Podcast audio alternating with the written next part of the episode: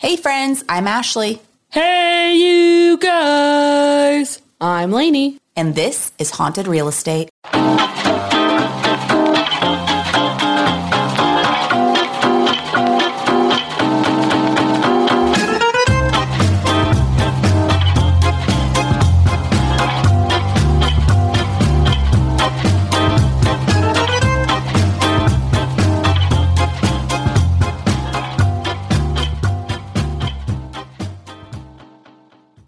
Welcome back, you guys.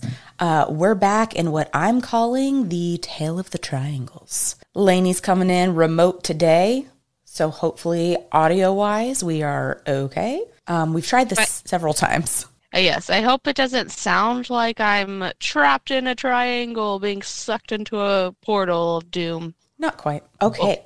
So, are you on a If? I do get if I do get sucked in, I just want you all to know how much I love you and I care about you. and if these are my last words, so just Ashley take care of Maxine and you tell your children how much they mean to me. I'll do that. I'm so glad we have it on on a recording device. Yes. So, I want to keep doing research on the triangles in general. So, we will call that the Tale of the Triangles segments whenever we do those. So, stay tuned for more of those coming, not back to back. We're not going to just be doing triangles, but they'll be sprinkled throughout. And we may or may not be done with Alaskan Triangle because there's still more to tell. So, we talked last time about the Alaskan Triangle. We talked about missing ships, planes, and possible lake monsters. To recap, one of the very plausible explanations for some of the anomalies in Alaska is the electromagnetic energy. This energy can have a positive or negative effect and can definitely affect compasses and instruments used by ships and planes when traveling in the very unforgiving climate of Alaska. In addition, the Alaskan territory is also in the Ring of Fire. So it holds tectonic energy and houses many precious metals, making the magnetic energy there just a crazy powerhouse. In addition to the electromagnetic energy, we also talked a little bit about vortexes. From Legends of America, positive vortexes spiral upward in a clock like motion, clock like, I'm sorry, it says clockwise motion, enhancing energy flow. This kind of energy is conducive to healing, meditation, creativity, and self exploration. People actively search these places to feel inspired, recharged, or uplifted. Positive vortexes are said to exist in the Egyptian pyramids, in Stonehenge, and the Sedona Desert, so that's the closest one we can visit in Arizona, and other sacred temples and cathedrals worldwide. Alternatively, Negative vortexes spiral downward counterclockwise, creating a drainage or depleting of energy and depleting the pot- positive energies in its vicinity. In humans, they're believed to cause health problems, including depression, nightmares, disorientation, confusion, and both visual and auditory hallucinations. These are also said to cause electro uh, elect electrical instruments to malfunction. Some places that are said to be filled with negative vortexes are Bermuda Triangle, Japan's Devil Sea, and Easter Island. Compass, Ooh, I didn't know Easter Island was part of this. yeah, I, that, makes sense. that might be a reason why not many people live there. Yeah, they don't want to be friggin' depressed all the time. Yeah. So compasses in Alaska, due to all the electromagnetic magnetic energy, compasses can be as much as 30 degrees off. So there are reasonable explanations as to why people have gone missing in Alaska, but there are also very unexplainable occurrences and eyewitnesses that make Alaska such a fascinating topic for haunted real estate. So let's get into some of the mysterious occurrences continuing in the Alaskan Triangle. So, our first part of today's episode is a legend that's been passed down by the Tlingit people. And these uh, Tlingit people are people of the tides who have been living in the northwest coast of Alaska and Canada for over 10,000 years. These indigenous people, like many indigenous people, have legends. This is the legend of the Of the Kushtaka. falls. No, Okay. Kushtaka or the Kushtaka, depending on who you're talking to. They are shapeshifters. Much like Oh, yeah, this this one's pretty interesting. So they're shapeshifters, much like the skinwalkers, which are in many legends, especially in the with the southern Native American tribes. Uh, many Tlingit people believe that these shapeshifters exist in our world, or Maybe they come in through portals. They look like, okay, I know you're going to giggle at this, but they can actually look really scary. But they look kind of like otters if you see them in the sea. But if you see them on land, they can shapeshift into people. But we're talking like a vicious type otter, not like the cute hold my hand while we Yeah. like float on our back otter. Oh, oh, oh. That's a seal, but yeah, totally.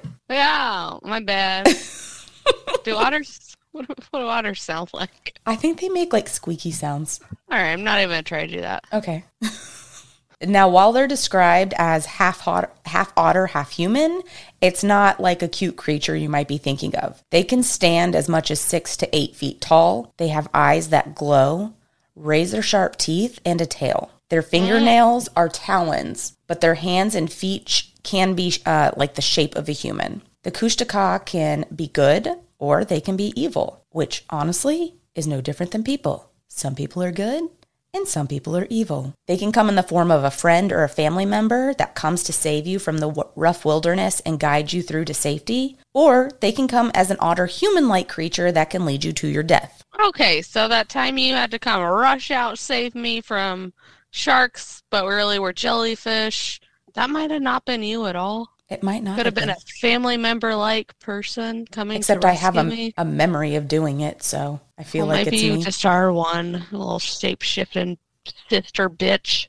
I saved you. Thanks. So it's the cute otter face that misleads people into thinking it's friendly. In this case, the Kushtaka can sound like a woman or a child in need of help and lead you to the river, then drag you in and drown you, or lead you into the wilderness and tear you to pieces. They appear oftentimes to the lost or the injured, and may even appear as a group of your kinsmen trying to help you. Once they consume you, your soul is trapped because you'll most likely turn into a Kushtaka yourself or remain lost for eternity wandering the frozen tundra. Either way, this strikes fear in a lot of the Tlingit people. They believe in reincarnation, so a soul trapped is their actual hell. Kind of my actual hell, too. But anyway. Sounds like it. Luckily, there are a couple of ways to prevent the Kushtaka from coming near you. They are very afraid of dogs. So, according to the lore, you are safe yeah. if you're with your furry friend. They also don't like copper or urine. So, I don't know if that means. Everybody pee on yourselves, wear some copper jewelry if you don't have a dog. Yeah, so well, I was like, do I pee on them or just have some pee stored ready for like in water balloons and ready to just like shoot them out? I could just see you like lifting your leg like, I'm gonna get you, I'm gonna get you. Everybody whip it out, let's go. Oh my gosh. There are many that believe in the Kushtaka to their core, and others believe it was a story or legend intended to uh, scare children so that they wouldn't stray away into the wilderness by themselves or go too close to the shore by themselves. But I do have a couple of encounters. 1900, the year 1900, okay, so we're in the gold rush. Uh, this story comes from Harry Cole, the author of The Strangest Story Ever Told. Harry was in Alaska for the gold rush with his friends. These names he did change because his friends wanted to remain anonymous. For his friends, he calls them John, Charlie, and Fred. They were all prospectors. They were really down on their luck. They weren't super successful in finding gold, like a lot of the gold miners. Charlie comes through the door and says, Hey, I talked to someone. I know somebody who found gold, and we need to go to Thomas Bay because this is where it is. He was super jazzed and ready to go. He told them that they were supposed to find a moon shaped lake, which I don't know which shape they're talking about. So, yeah, I don't know if that lake was crescent shaped, full moon, half moon. I, you gotta assume it's crescent because if it's just a moon shaped lake, you would just be like, go to that circular looking lake. Like ball imagine- shaped. yes. So the friends were like, Charlie, why don't you just go out and report back if you find anything? Um, not really cool when there's four total people and three stay behind and leave one to go. So rad friends there. So Charlie packed his canoe with approximately three months of supplies. What kind of Three month solo journey. yeah, like what would you bring on a three month journey? Like you're not going on a plane, okay? You're getting in a canoe or you're packing to just go into the wilderness. Like what is three months of supplies? Gotta have some high protein food. Yeah, so like a, a lot of Uh, jerky. Uh, This is this a time where like vitamins are a thing, so you can have uh, like pack some of the nutrients you need and vitamins. Um, this was the year 1900. Truth. Okay, so So not yeah, like your I- Flintstone vitamins, but I'm sure they had some sort of like minerals and stuff. that- Yeah. And then, yeah, stuff to fish. You got to assume you can catch your meals there um, and just prepare to not really cook it. Yeah, when we were in Africa, they didn't even have like fishing poles. You would just throw the line out there and hold the actual line. Yeah. So,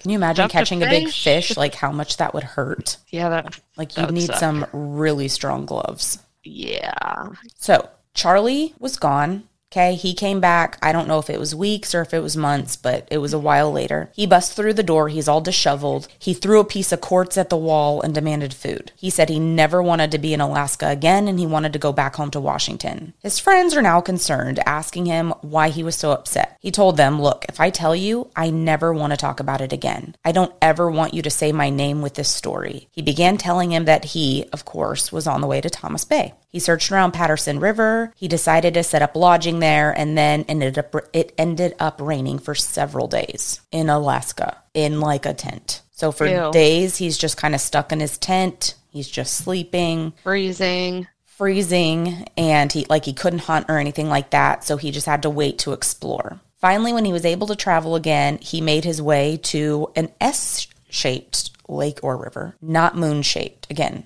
i still don't know what shape that moon is but okay. He thought it was really strange because he had not seen people or any kind of animals in the area. It was just like nothing was living there. Couldn't hear the sounds of birds, rustling of leaves, nothing. It was just quiet. So he kept moving onward and then he found the piece of quartz. Um, so he was thinking, okay, now we're finding something. Maybe we need to come back here. So after that, he decided to climb the ridge directly. And just as he came over the ridge, he froze. So this is coming directly from the story. Swarming up the ridge towards me from the lake was the most hideous creature. I couldn't call them anything other than devils, as they were neither man nor monkey, yet looked like both. They were entirely hmm. sexless, the bodies covered with long, coarse hair, except where there were scabs and running sores had, that had replaced it. Each one seemed to be reaching out for me and striving to be the first to get me. The air was full of their cries, and the stench from their sto- sores and bodies made me nauseous. God, how I did run. I could feel their hot breath on my back. Their claw like fingers scraped my back.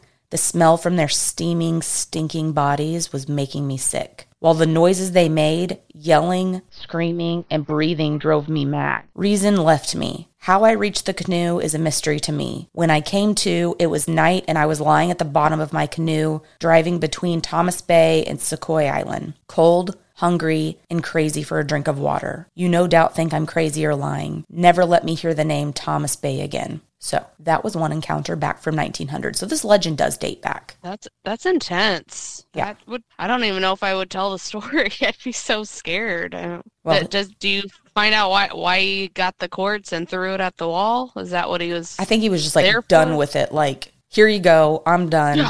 Screw off. I don't care about gold anymore. Got it. Um, so the next story comes from 1972, Battle Creek, which is near Anchorage, Alaska. Some boys were fishing and heard a shrieking scream. They were startled and turned their flashlight towards the source of the sound. They saw a creature that was at least seven feet tall, with sores all over its body, just staring at them. They all took off running and had no idea what they saw that day, but were forever traumatized. This Kushtaka story is more recent. So in 2018, there was an earthquake earthquake around midnight near Kodiak Island, which is also near Battle Creek. This was a 7.9 magnitude earthquake. People were told to get to higher ground because there was a tsunami alert now. Many of the local families were making their way up the mountains for protection. There were reports of some strange creatures crossing the street. The stench coming from the creatures was very strong and nauseating. Many believed that they had seen the Kushtaka also trying to get to higher ground. Tsunami alarms were going on full blast now, and more panic sets in for those seeking higher ground. At a home higher up the mountain, considered a safe area if there was a tsunami, there was a native Tlingit family just waiting for all the craziness to pass. They were hearing a lot of strange noises outside, and then suddenly the power went out. The family looked out the window and they could see lights outside, so this wasn't a weather related power outage. It seemed like someone turned off their power. One of the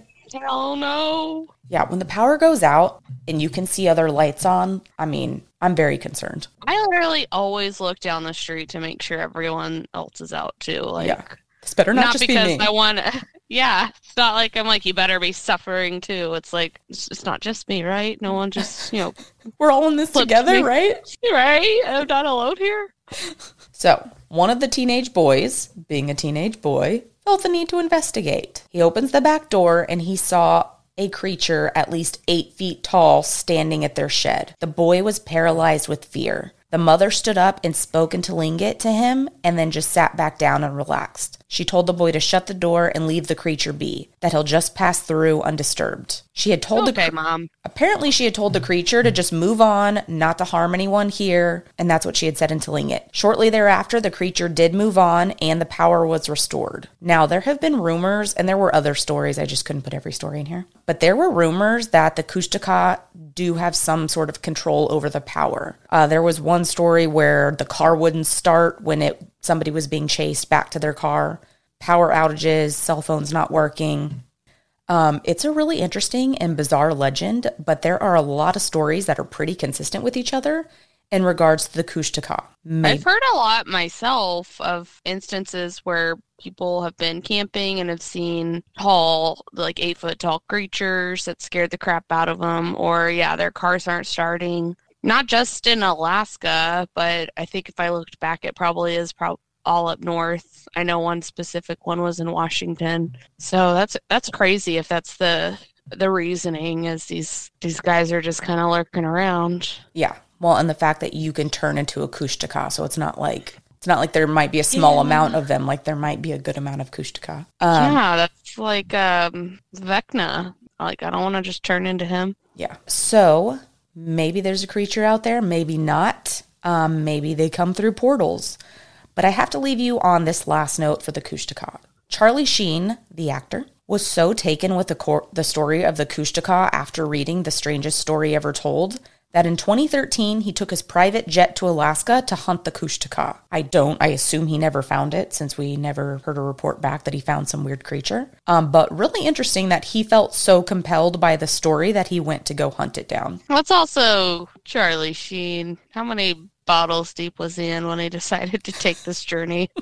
Yeah, I don't know. Um, so let's set local lore aside for a few minutes and talk about something a little bit more known, more around the world, not something that's specific to the Alaskan Triangle, the Shadow People. In 2021, an interview with Mike Ricksecker, who is the book I also used, Alaska's Mysterious Triangle. He was doing an interview on Conflict Radio, episode 145. He talked about the shadow people in the Alaskan Triangle. He was mostly also talking about shadow people in general. According to Ricksecker, this can happen all over the world. This is not specific to Alaska. So, what are shadow people? They can be a lot of different things, and there's a lot of different theories as to what they are. It could be energy from a person. It could be astral projecting, which, okay, I only learned about astral projection from the movie Insidious. So maybe you can astral project yourself. Maybe you're familiar. Um, but basically, that's being able to travel out of your body through your dreams or some other state of consciousness. You can leave your body. You're projecting your consciousness out of your body. As for the shadow people, it's mostly described as human shaped dark silhouettes that you see in your peripheral vision. If you've ever had that deep feeling that somebody's watching you, that could be a shadow person. Or maybe it's your crazy imagination. Many of these apparitions appear in doorways or just around the corner,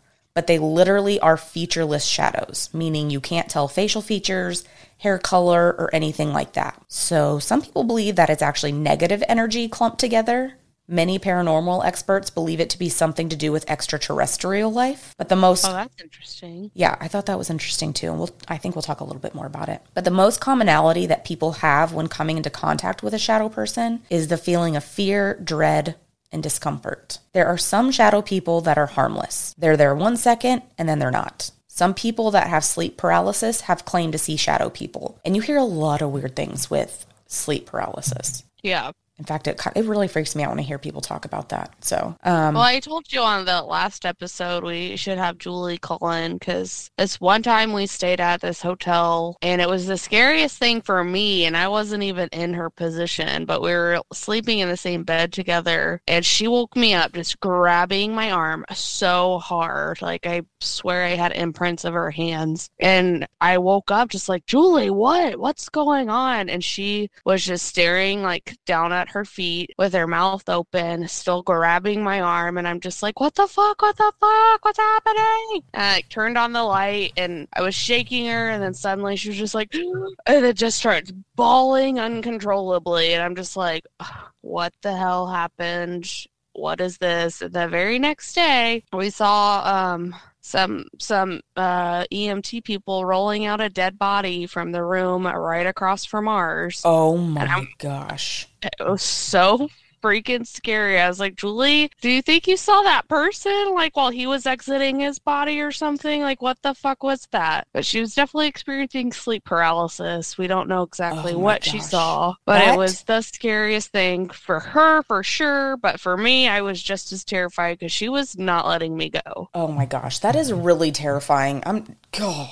I don't know. You told it in a pretty freaky way too. So, but yeah, I'd have to. I want to hear her talk about it, and then I'm gonna be all freaked out by it. But Well, I brought it up to her to tell her we were talking about this, and she could tell she gets a little teary eyed, just like, "Oh my gosh, that that was horrible. That was horrible." Like, just you could hear the fear in her voice. So we'll, I'll try to get her to tell you about it. I feel like the more we're like doing research and stuff for this, I do believe in like energy. Like I don't know how and what way like I completely believe in it, but I do believe that like if something bad has happened there, you know, like there is some kind of negative energy. I mean, there can Yeah. there can also be positive energy, but because I think sometimes I feel that kind of energy. Like I'm not I'm not clairvoyant. I can't walk into a space and be like, you know, a little boy died here. Like I, I'm not like that, but where you just like kind of get a sense of something weird happened. If you could, I hope your voice changes like that.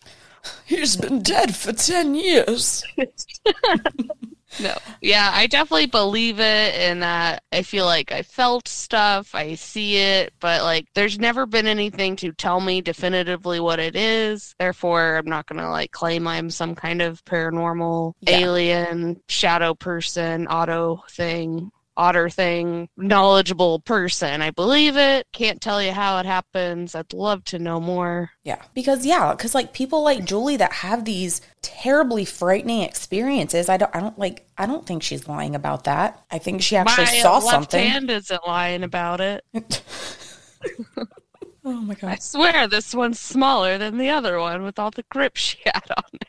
Oh gosh. But you couldn't kidding. see anything, right? No, nope, just her face, which almost looked like she was dead, just because her mouth was wide open and her eyes were just watering and open. I'm just like, Joy! That's, yeah, that is terrifying. Okay. So many people with sleep paralysis have also claimed that a shadow person or people are coming to harm them, which maybe that's what Julie felt. Um, there's even reports that people that have had this kind of incident happen under sleep paralysis that they feel like something's choking them, but they can't move, or like just before they feel like they're about to pass out, you know, it they get released. Um, some people have even said that they were beat or they were picked up and then dropped. There's also multiple kinds of shadow people. So let's talk about the different kinds. There's the red eye specter. They can, Yeah, I don't like the name of it. already sounds creepy. So they can sense fear and grow through other people's fear. They can stare from a distance and instill terror inside of you. The more Great. terrified you are, the more they can grow. So yeah, these are like seeing like red glowing eyes from across the street. Just turn around,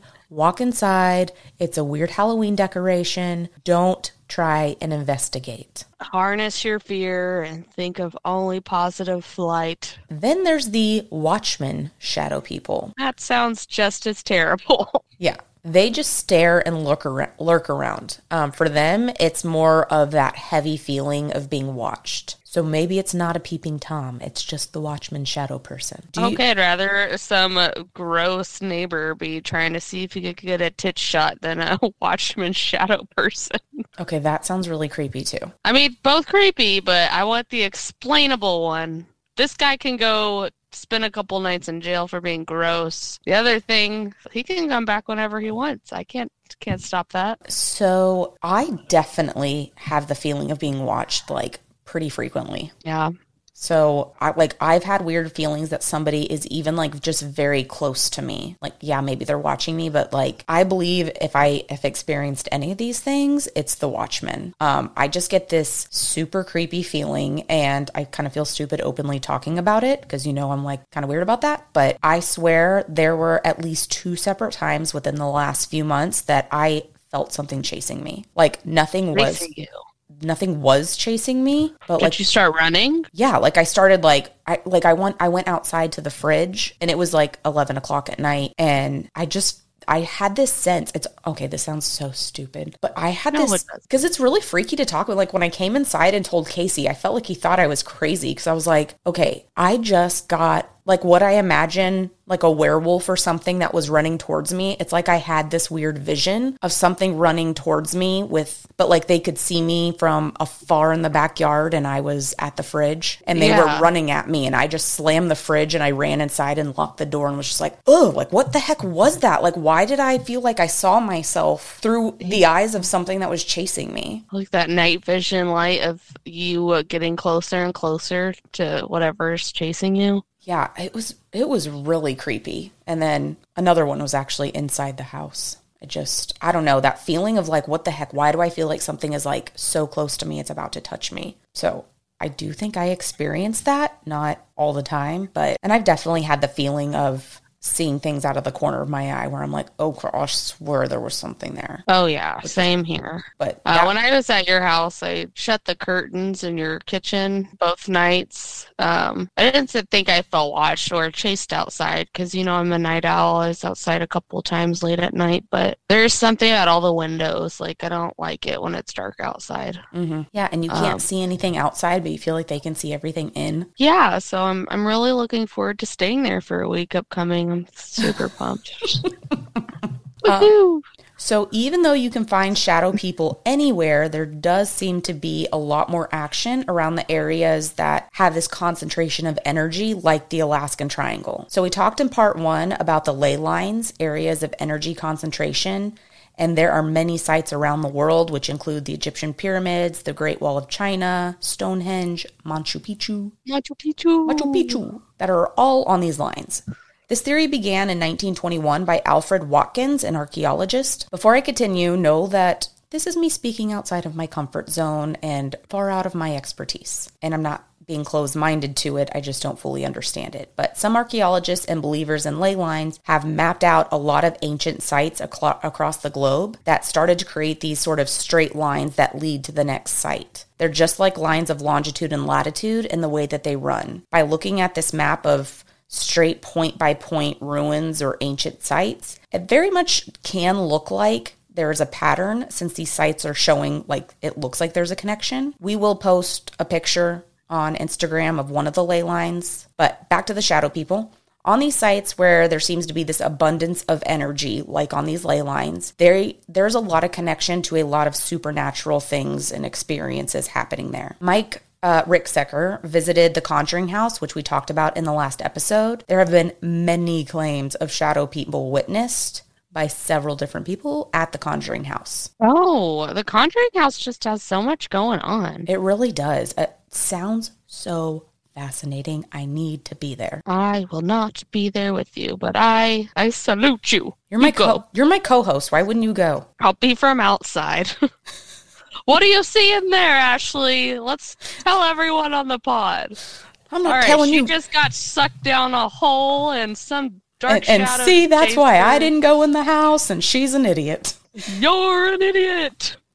I'm an An idiot. idiot. So when Mike himself was in the home, uh, Mike Ricksecker, he saw a smoke shadow figure, which is also known as the Misty Black Shadow People. Uh, but the witnesses to this event were more than just Mike Ricksecker, but they all they all saw something similar, but they didn't all see the exact same thing. They all saw some what looked like a shadow girl, but some saw her from toe to head, some saw from Toe the to knee- toe to head. I wrote feet to head, and then that sounded weird, so I said toe to head. Some just saw from the knees up. So typically, the misty black shadow people are attracted to people that are get, giving off negative emotions, but maybe also this negative energy is just very prevalent in the conjuring house. So it's not necessarily like, Mike, did you go in and you were all depressed and you manifested the shadow girl? Um, but it might be why there's a lot of entities Mike. a lot of entities that hang out in the um, Conjuring House. Most of the shadow people stare, but most like to go unnoticed, which is why you may see something move out of the corner of your eye, but it's disappeared because it simply did not want to be seen. Some other sheer Stay out of my house, bro. you are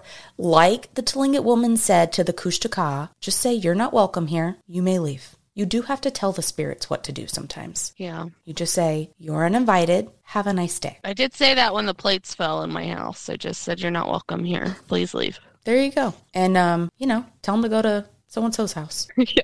Hey, will you please go to my uh, ex boyfriend's house? Uh, his name is blah blah blah. You Uh, are welcome there, just so you know. In fact, you know he's he's told everyone he's waiting for you. So please, Yeah, that'd be some horrible revenge. that'd be so funny. So, while a lot of the shadow people don't like to be seen, there are a lot of theories behind what the heck they are. There is a theory that a shadow person is an apparition of a person that is in a time portal. Like maybe they're in this overlapping time. Um, another Oh, theory. that's cool. Yeah, and we're going to talk a little bit more about that here shortly. So, some believe that the shadow people are just regular people in another dimension, alternate universe, or another time. Um, Rick sent uh, Ricksecker ventures in uh, his theory in his book Alaska's Mysterious Triangle, which I've mentioned like 25 times. He talks about that missing Douglas Skymaster. We talked about it in episode one as one of the planes that went missing. There are many people who do believe that that plane went into a time slip and some, and then or some kind of por- uh, portal. Sorry, couldn't get that word out. So they either went to a time slip or some kind of portal, and that's why that they could hear that muffled gurgle over the radio. They swore it was them, but that the signal would be very weak if they were in another time portal,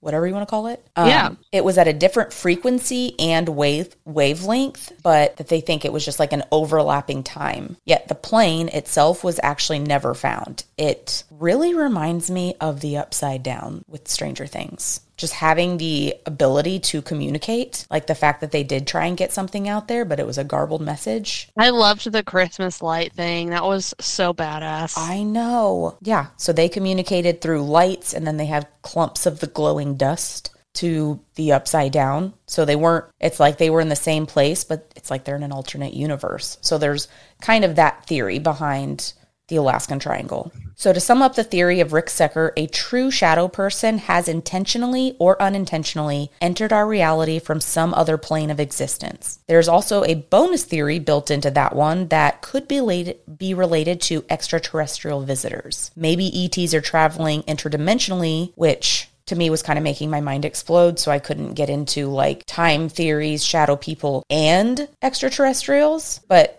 there are a lot of the a lot of different layers and theories with this one. So there's also a historical hotel in Anchorage called the Historic Anchorage Hotel. Uh, there is a shadow person that lives and appears pretty frequently at that Anchorage Hotel. Also at the Red Onion Saloon, there have been there's a regular shadow person that has shown up to the guests and to the staff. So if you're looking for shadow people in the triangle, um, the argument for the shadow people is that Alaska has a lot of energy to give off and it encourages this kind of bizarre activity. Um, That's really cool. I didn't know that places had shadow people like they do ghosts. Like, if you want to come see the shadow person, go here. I never knew that existed. well, and maybe a shadow person is a ghost. I mean, that's Yeah. just another theory that what you're seeing is a ghost just kind of appearing and trying to stay out of sight, but didn't do a great job. Yeah. Um, but again, I, there's the theory that it's a time slip. So it's more like we were just talking about, it's more like a haunting. So let's get into a little bit on the time travel and possible portals. So Mike Ricksecker talks about this as the stacked time theory. Many believe that time is just a human concept. People are obsessed with time, especially in America. Ricksecker talks about time like a stack of photographs of one location. So, what do you call that? The pictures that keep taking Snapshots? in your phone, like when you accidentally take a photo. Oh, burst. Uh, oh, yeah. Okay. Think of it like constant burst photos in one location. So you're going to have like different things that are happening. I'll Um, never forget when my phone was stuck on that, and I was like, why do I have 8,000 photos in my phone? So it's like a living picture capturing every single second. All of the photos are living and ongoing, and the stack is just getting bigger as time continues on. In these time slips, like with the shadow people, is when two of these photos or moments in time resonate at the same frequency and overlap just for a moment. Time travel is like going into any of these photos in the stack at will. Ricksecker even uses the movie Somewhere in Time, which you remember with Christopher Reeves and Jane Seymour. I love that movie. I know. That's a tearjerker. Reeves sees this beautiful picture. He's staying at a hotel. He sees this beautiful picture in his time, which is 1980, of Jane Seymour, and this picture is from 1912. He desires so much to be with her that he is thrusted back in time. So he's in the same location, but at a different time, just like the photo stack. It's like he just moved himself somewhere, somewhere deep in the stack. Ricksecker explains his time theory as not like a flux capacitor, but more like meditation and consciousness. And if you're around these areas, you can harness that energy of the earth and possibly have the capability of creating these time slips more easily, which is kind of wild. So you'd still use, your mind, but being in a place that can harness the earth's energy makes time travel more possible. Now, we talked in episode one about the Greta Thunberg photo. Uh, in the Yukon Territory was that famous picture of what was either Greta Thunberg or Thunberg's look-alike. But the picture was from 1898 and Greta Thunberg lives in our time in 2023. So, of course, I it's hard to imagine that that could ever be her. But there are pictures that people composite. I think that picture actually populated from AI, from artificial intelligence, like looking up a picture of Greta Thunberg, and that one happened to pop up, and that started the viral theory all over the internet that people thought she could time travel because AI was doing the face recognition. Now, some people would say she went back to address climate issues, but I'm guessing that didn't work out. Oh, she didn't fix shit. That or it was way worse, and she made it better. Now we know. True. I just think she has one of those faces where I think it's almost insane to just to immediately jump to she's a time traveler. Like, Yeah. there's a lot of people that could have looked like that. That does not sell me on time travel. So there's also a picture that has, um, it's supposed to be an authentic photo of what they call the time traveling hipster. Let me find the picture for you so I can show you. Can you see it? Hmm. I'm trying to think what it's like. Where's Waldo? You're showing me a bunch of people. Hold on. Okay, this guy right here wearing sunglasses. Sorry. Oh yeah. Okay. Okay, so that's the time traveling hipster. So this photo has been authenticated and it has been up for a lot of debate. So the photo was That actually. one I believe more. This was captured in 1941 of a man with sunglasses, a shirt with a logo, and a modern looking camera. While the photo has been authenticated, skeptics of the time travel theory do argue that the logo on the shirt is a of a hockey team that was active between 1924 and 1938. Sunglasses, while they were not widely available, they did exist in 1941, as well as a portable Kodak camera. Again, not widely available, but they did exist. So either we have proof of time travel or we have a man ahead of his time. But the picture's really interesting. So go look it up if you haven't. The Time Traveling Hipster. In episode one, we also talked about the missing Skymaster plane in 1950. Um, so kind of going back to that again, many people believe that they were they went into a time slip. They received that eerie and audible message from the uh, from the Skymaster. That sounds really weird. They received a message from the Skymaster. right. Sounds like some movie's version of God. So it was in its correct location, but at a different time. And this is what's also interesting. There are drawings from ancient cultures that would see strange things flying in the sky. Is that like a plane that went through a time slip? Was it extraterrestrials? Um, in the Bermuda Triangle. What? That's fascinating. Yeah, that's it's like fascinating and scary because I feel like we're just never gonna know. I know. And it probably was an airplane from our time or within the last century. So, in the Bermuda Triangle in 1970, Bruce Gernon flew across what he called an electronic fog. When flying through this, he went ahead 30 minutes in time. He said there was a strange swirl in the sky that sucked him into a tunnel. When he came out of it, Miami was below him, which meant he traveled 100 miles in three minutes. An- I'm in Miami, bitch. Burr, burr, burr. but that one was weird because that was like he did go 30 minutes in time and not knowing what the heck happened. Yeah, that is weird. Another story was during the Korean War, pilots were flying in formation, right? So imagine some planes in formation. And one of the planes in that formation flew into a strange cloud, and that plane was never seen again. So they came out, and their friend plane was just gone That's weird. and no idea where it went, no crash site. Even though they were flying in formation with other pilots, uh, the plane that went through the dark swirly cloud was just gone. So the theory is definitely out there that that may have been what happened to the Skymaster. That may have been some of the other planes that have gone missing. We also talked about the father son that got sucked in through a tunnel and survived, kind of like the guy over Miami also survived, except they never said if they the time sped up or anything. So we know incidents like this have happened in the Alaskan Triangle. Unfortunately, many don't come back to tell us whatever happened to them. So the next one is another local legend. Love a local edge. This one comes from a few different sources. From there's also an episode on the History Channel's Missing in Alaska, season one, episode eight. So there's a legend often told to children. So maybe it's just a cautionary tale, but maybe there's something to it. I'll let you decide. The legend is of a vicious mermaid. Now, before we chuckle, many cultures believe and even worship mer creatures. Um, I'm not saying whether I believe they exist or not, but there's they're not just coming from like pirates suffering from scurvy and hallucin- hallucinations talking about mermaids. Because frankly, I could really see mermaids existing to pirates because they're dehydrated, not getting enough fruit.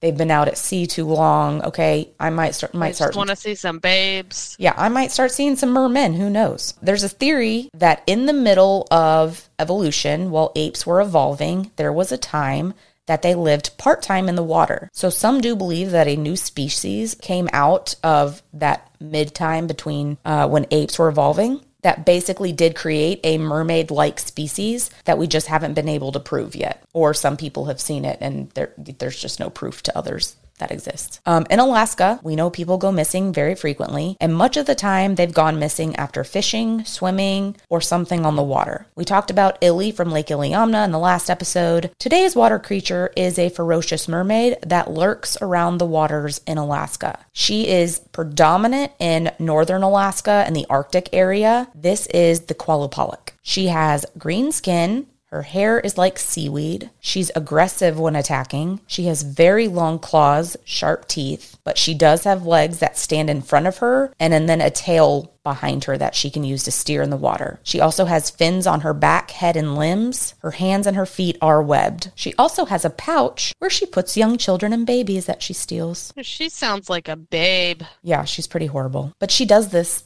um, you know, for her youth. You gotta stay young. Um, so, according to some of the stories, she lets out a delicate, beautiful hum. The hum is actually a warning, but it's so peaceful that it sounds like, hey, I need to stop and listen to that. Where's that coming from? This is really her hunting call. So, if you're standing Let me near bring my baby closer to that sound. so if you're standing near the shoreline, she may just snatch you right up. So, is there some strange strain of species that ended up being created while humans were evolving? Maybe. In the more southern border of the Alaskan Triangle, a man went missing while fishing. People said that he was dragged down by some unknown creature. Some suggested a mer creature, maybe the Qalupalik. Another missing person that was out on the beach with a friend. So a couple of things were on the episode of Missing in Alaska where people think it might have been the mermaid. So there were two friends out at the beach. Um, they were just walking along. Friend one turned away for just a second, and then when he turned back, his friend had disappeared out of nowhere. And all that was left were strange footprints that were longer than normal humans, but also were webbed. The Qalupalik may, may have been running out of resources from the Arctic area in the far north and started making her way south where prey would be more abundant. Many other species uh, travel south for food, so and the weather. Why not the Qalupalik? Why not? They Ultimate- look creepy as hell when I'm looking them up. Yeah, they're super creepy, and we definitely need to post a picture. Uh, one's like super emaciated looking, and then one's like super fat.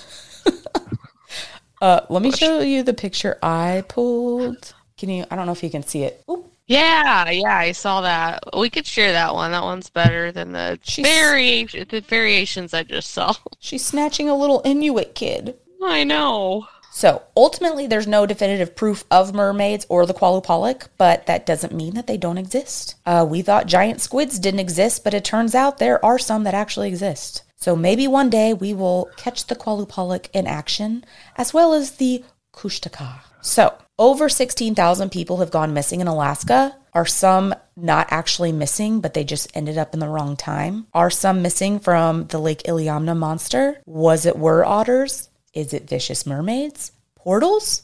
We don't know. But Aliens. or aliens. I, we didn't even talk about the alien segment of the Alaskan Triangle, too. Um, but I think one of the biggest takeaways for tourists headed to Alaska is to remember that it is still a wild frontier, the last frontier, as we've called it. So don't take it lightly and be prepared. Remember, for the Kushtaka, keep some urine and your dog handy and stay away from the shorelines.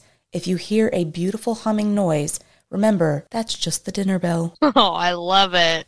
So that's it for part two. Um, I don't plan on doing a part three immediately after, um, but I may do that in the future. But I'd like a break from the Alaskan Triangle, and I would like to move on to some other properties. Well, I think you did a fabulous job. I loved that you kind of mixed it up with aliens, mythical creatures, portals, time travels, weird energy, circle of ring of fire, all the shit that is really terrifying. Yeah, some properties are just more spookier than others. So we will do other triangle episodes, and I'm kind of toying with the idea of maybe doing Patreon with local legends and lore because I just love them. yeah, they are really fascinating.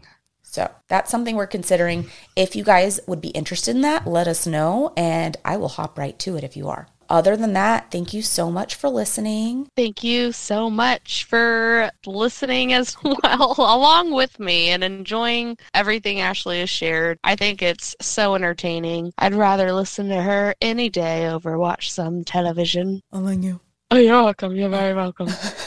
uh, and shut shut your curtains tonight, guys. Something might be peering in on you, and it might not be your weird neighbor. Shut your curtains.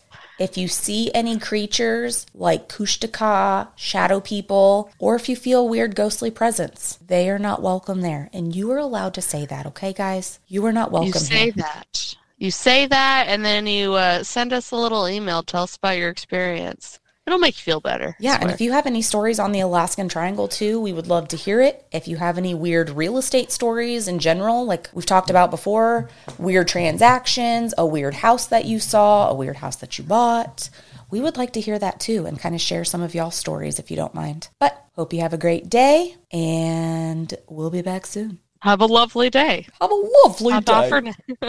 Ta-ta for now.